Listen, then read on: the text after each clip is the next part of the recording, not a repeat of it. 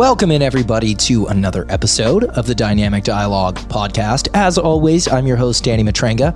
And in this episode, episode 325, we are going to be discussing how long your diet should be for fat loss and how long your diet should be for slow, sustainable muscle growth. Put another way, how long to cut and how long to bulk. Many of you want to transform your physiques using this kind of foundational component of bodybuilding culture a slow, deliberate cut or fat loss phase, or a slow, deliberate bulk or muscle growth phase. But how the heck do you do that? And this is stuff that I've done successfully with coaching clients for years, in person and online. And I want to share some of the best tips I have for you as you look to navigate cutting and or bulking to add muscle to your physique or chip away at body fat to improve your health and aesthetics. Should be a fun episode, folks. Hope you enjoy. This podcast has some awesome partners, and one of my favorite, of course, is Legion Athletics. Legion is my go to supplement manufacturer for what I like to call my big rock supplements. This would be my protein powder, my pre training formula, my post training formula, and creatine, and my kind of ancillary vitamins and micronutrient protection. So, why do I like Legion so much? What sets them apart? It's quite simple. Legion uses all natural ingredients. All the formulas include natural coloring and natural sweeteners. No artificial sweeteners, just stevia. And every single formulation, be it a pre workout or a vitamin, contains clinically effective dosages of ingredients shown to work in humans in clinical research supported by robust trials. No filler, just legit ingredients in each and every formulation proven to work. The whey protein isolate is so light, it's fantastic. It mixes in water, it tastes amazing, and I drink it every day, even as somebody who's lactose lactose intolerant. That's just how high quality this whey protein is, and it's sourced from Irish dairy cows that are raised well, eat their natural diet, and packaged in climate friendly packaging. I love their plant protein too for those of you who like something that's a little on the thicker side and you aren't a fan of animal products. Also, I love Legion's pre workout, but specifically the pre workout that does not contain caffeine. That would be their stim free pulse. I'm a huge, huge fan of beta alanine and L citrulline, but I don't like taking in wildly high amounts of caffeine. So if you are somebody who likes pre workout with caffeine, you can try Pulse. Or if you like it without caffeine because you maybe want to enjoy your morning coffee or monitor your caffeine consumption, try the Pulse Stim Free. My favorite flavors there for sure are the new grape and the amazing, amazing tropical punch. As for my creatine, I get that from Legion's Recharge, five grams each and every day. I take it on the days I train as well as the days I do not, because Recharge also contains L carnitine, which can help with promoting muscle recovery and decreasing soreness, as well as some ingredients to help with creatine utilization. And of course, my favorite supplements for my ancillary micronutrient health are Legion's multivitamin and Legion's greens powder. Not only do these two products contain a ton of high quality vitamins and minerals, they also contain unique adaptogens like KSM66 ashwagandha and reishi mushroom, which I like to take each and every day to promote my health. If you want to cover all your bases with a high quality protein, creatine, post workout, or the ancillary micronutrient health stuff like greens powders and multivitamin, I encourage you to go over to legionathletics.com and check out using the promo code Danny. That'll save you 20% on your first order and you'll rack up points that you can use the same way as cash every time you use the code, and you'll also be supporting the show. Okay, so as we take kind of a long form look at how it is the body loses fat and how it is the body kind of slowly gains muscle, uh, taking a longer form approach to both of these tends to be best for most people. Uh, but let's go ahead and start with fat loss. So this was actually inspired by a listener question. Uh, shout out to, and I hope I get this right, the underscore Lily May May asking how long is too long to be in a calorie deficit? Uh, and I think that's a great question because I think it gets at the root of like, okay, I know I'd like to lose body fat, but I don't want to overshoot at the cost of my health which is something that I see a lot, just being in a deficit for far too long. I think the longer you spend in a deficit, the more you're probably going to pay in the sense that your physiology is going to adjust and adapt. And a lot of people are afraid of metabolic adaptation and seeing their metabolism just crash. That doesn't happen as often as I expect or maybe as often as you would expect. Um, but I'll tell you what does happen a lot is people start to kind of feel like shit, especially when they've been in a deficit for a considerable amount of time. So, of course, it's true that you must be in a calorie deficit to lose body fat. But depending on just how much fat you'd like to lose, assuming it's a fairly large amount, it probably makes sense to break it into small chunks. That way, you don't have to be in a deficit for multiple months at a time. Maybe you do four, six, eight weeks in a deficit before you implement a tool like a refeed, before you implement a tool like a diet break.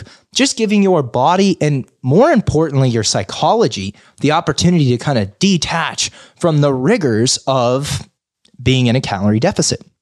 And there are some physiological things that happen when you're in a calorie deficit that aren't exactly the best. It's not uncommon to feel fatigue, lethargy, loss of pumps in the gym, loss of strength in the gym. Of course, you have less fuel to work with, so some of this should be expected. But it's probably in your best interest if you'd like to lose fat in the long term to spend considerable chunks in a deficit and take a diet break every four, six, eight weeks, depending on your level of discipline and compliance.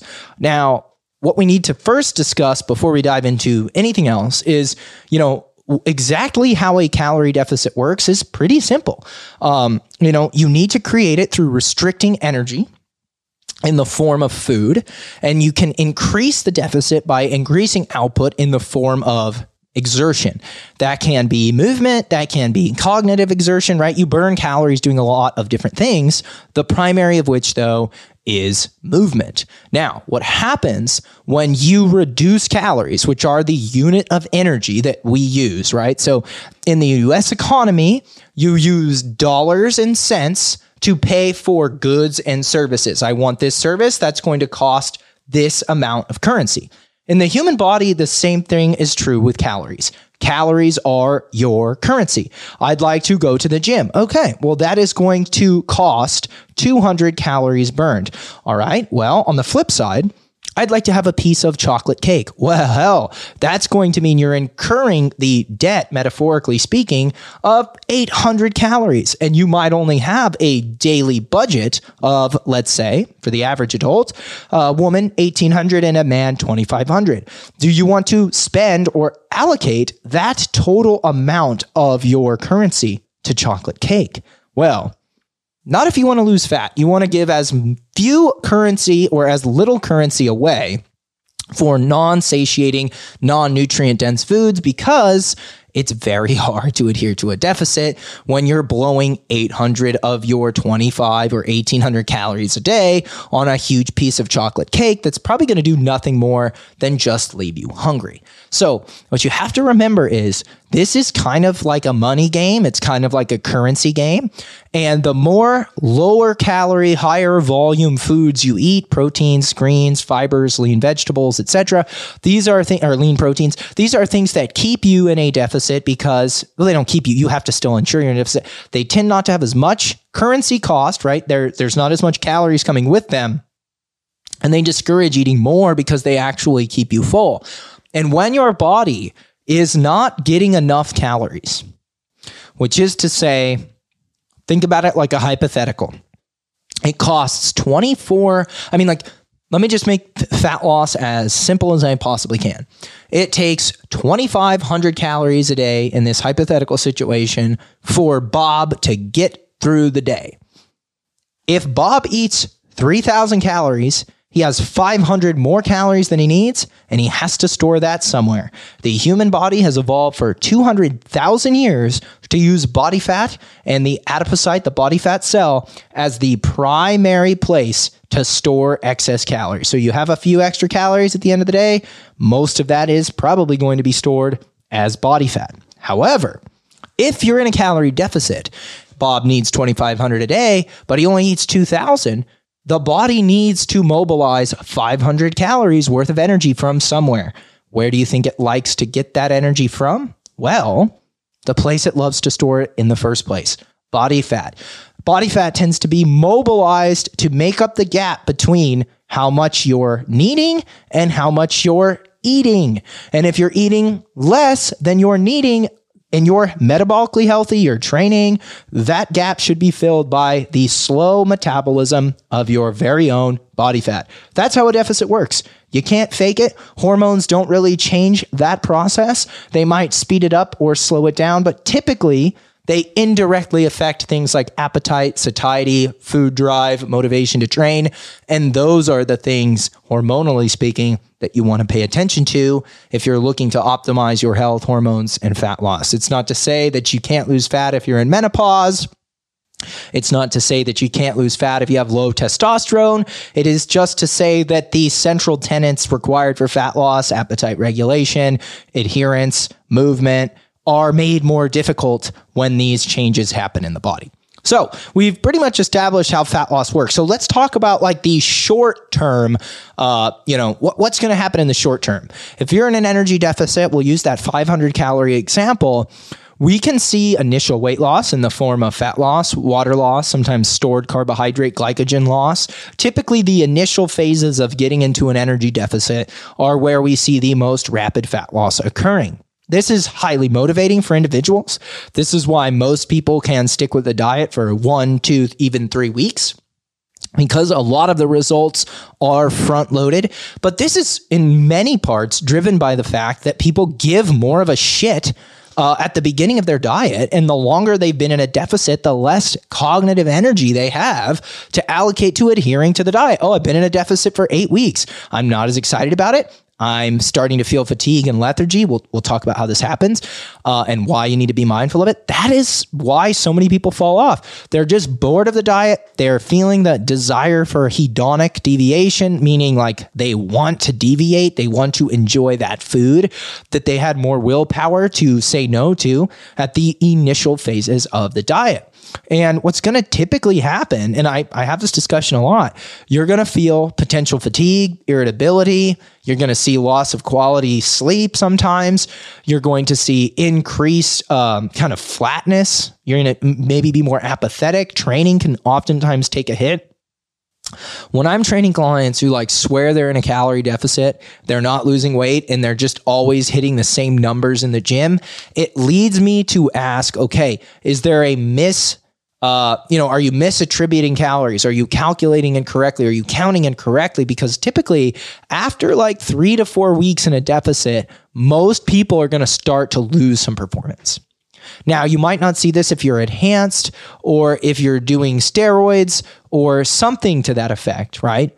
But you do need to understand that for the most part, after a while on a deficit, you're going to start to see changes in energy, uh, uh, changes in mood, changes in vitality because you're probably going to do your best somewhere right around maintenance.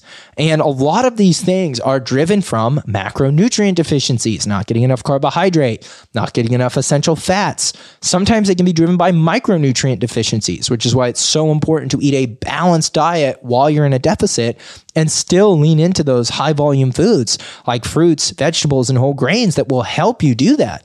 Uh, but it's very hard for the average person to create energy restriction and still get everything they need from a macro and micronutrient basis. It's pretty much impossible, which leads me to the central question here from at the Lily May May. How long is too long to be in a deficit? So you ask the question, how long is too long to be in a deficit? And I'd say, you know, if you're competing in a bodybuilding show, you've already made it clear my goals are more important than my health. So, you know, be in the deficit as long as you need to to succeed in your given competition. But if you're not competing, a good indicator that it's time for a diet break, a refeed, or just to back off the intensity of the deficit is increased irritability, poor sleep, feeling cold, losing hair, seeing huge decreases in training, uh, intensity, output, KPI metrics like that, and getting sick more often.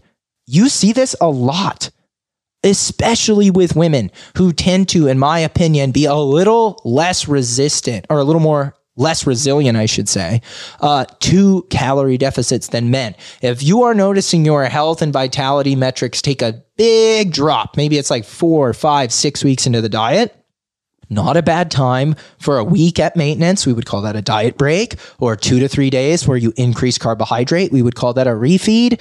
And then you get right back to it. Keep yourself sane, keep yourself healthy, keep yourself sticking to it. How long or how far out that's going to be is highly individualized. If your stress is already very high, if you have a ton of quote unquote extracurricular, let's call them responsibilities, um, you're probably going to hit the wall sooner than somebody who doesn't. Um, and, you know, we talked a lot about nutrient availability and the lack thereof being a huge reason that people see problems. Um, but the longer you are in a deficit, let's say you're just an insane, militant, crazy, dil- you know, diligent person, um, you might see some metabolic adaptation occur. This is the downregulation of metabolic output, usually through NEAT, non exercise activity thermogenesis. That's what typically changes the most by far when people are dieting for a long time. You're NEAT. What's going on, guys? Coach Danny here, taking a break from the episode to tell you about my coaching company, Core Coaching Method, and more specifically, our one on one, fully tailored online coaching program.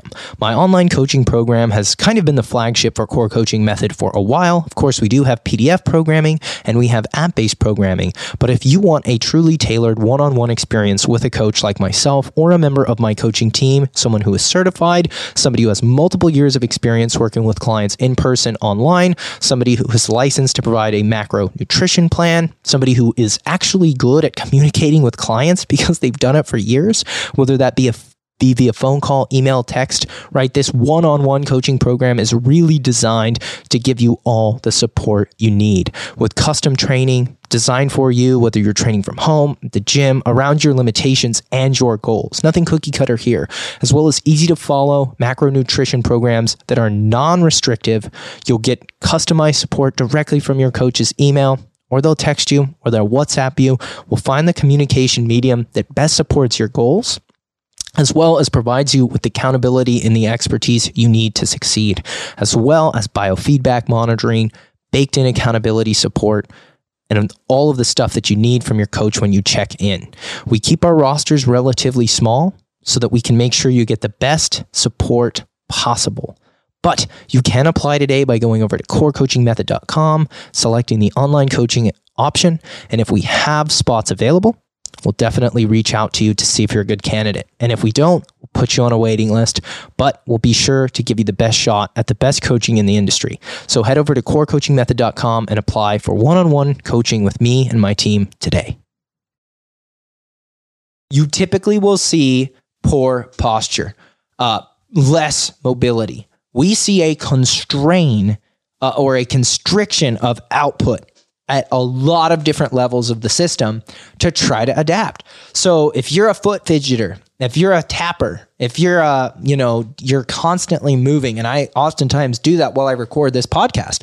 It's not uncommon uh, for you probably to hear the chair hit the desk like you just did, or to hear the squeaking of the wheels underneath me because I have a pretty high NEAT.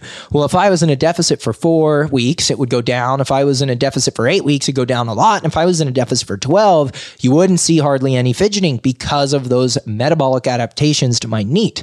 Another thing that happens at the, like, you know, uh, this would be after the point most likely at which you've gone a little too far um, is hormonal disruption particularly to the thyroid and sex hormones so for women it can affect libido and thyroid health. For men it can affect libido and thyroid health. So i think what you want to pay attention to is, you know, how's my immune system going? How's my energy? How's my movement? Am I just totally slouching, totally exhausted, totally tired, totally wiped out 24 7?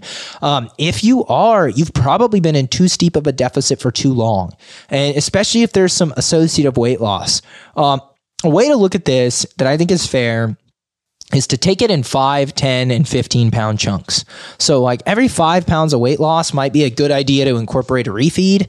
Um, every 10 pounds of weight loss, it might be a good idea to incorporate like a one week diet break. And every 15 pounds of weight loss, it might not be a bad idea to take a you know, let's say two week diet break, just to make sure that you don't go so far, so consistently without allowing a break for your psychology and your physiology that you do any of this disruptive, damaging, or potentially, um, you know, incur some negative health effects. That's what we really want to avoid.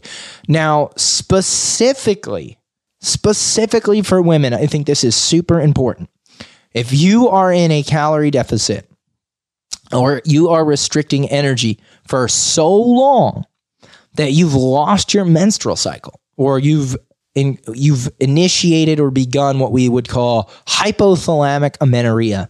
Essentially, your body does not have enough energy to run its reproductive system. That is another really good cue. Again, that's of course female specific. Again, another great one is immune system suppression. So you're just getting sick a lot more than normal always a good thing to pay attention to. So I like a more balanced and sustainable approach to fat loss, um, avoiding extremely long term deficits and gauging every 5, 10, and 15 pounds, when to refeed, when to diet break, when to chill. Okay.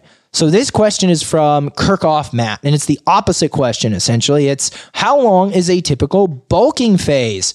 Realistic muscle amount per month, which is to say, how much can I reasonably gain in training? So this is insane. This is one of my favorite, craziest, like statistical things about fitness. And that is the rate at which muscle growth occurs in natural lifters. If you've never lifted before as a dude, you can gain 20 to 25 pounds of muscle in one year. For a chick, you can cut that pretty much in half. But in year two, you're probably only going to gain 10 to 12 pounds. And guess what? As a chick, cut that in half. As a dude in year three, five to six pounds. As a chick, cut it in half. And after you've been training consistently for four, five, six years, you'll be lucky to gain two to four pounds of muscle a year. That's not a ton, but it means that in four years of like fairly consistent training, a man could put on between like 35 to 50 pounds of muscle, and a woman could put on between 20 to 25.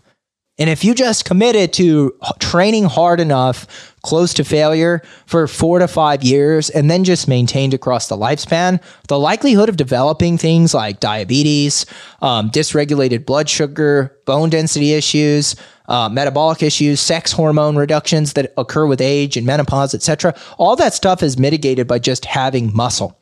So, one thing I recommend to people while you are young, train your ass off. Get in the routine, train four to five days a week, three to four to five days a week, build some tissue over a five to 10 year window, build that muscle, and you will literally have that for life. One of the best investments you can ever make. Just like Warren Buffett would say, you know, it's not about timing the market, it's about time in the market. And I would say it's not so much about building muscle, it's about building as much as you can as early as you can so you can reap the benefits and the dividends quite literally for the entire lifespan.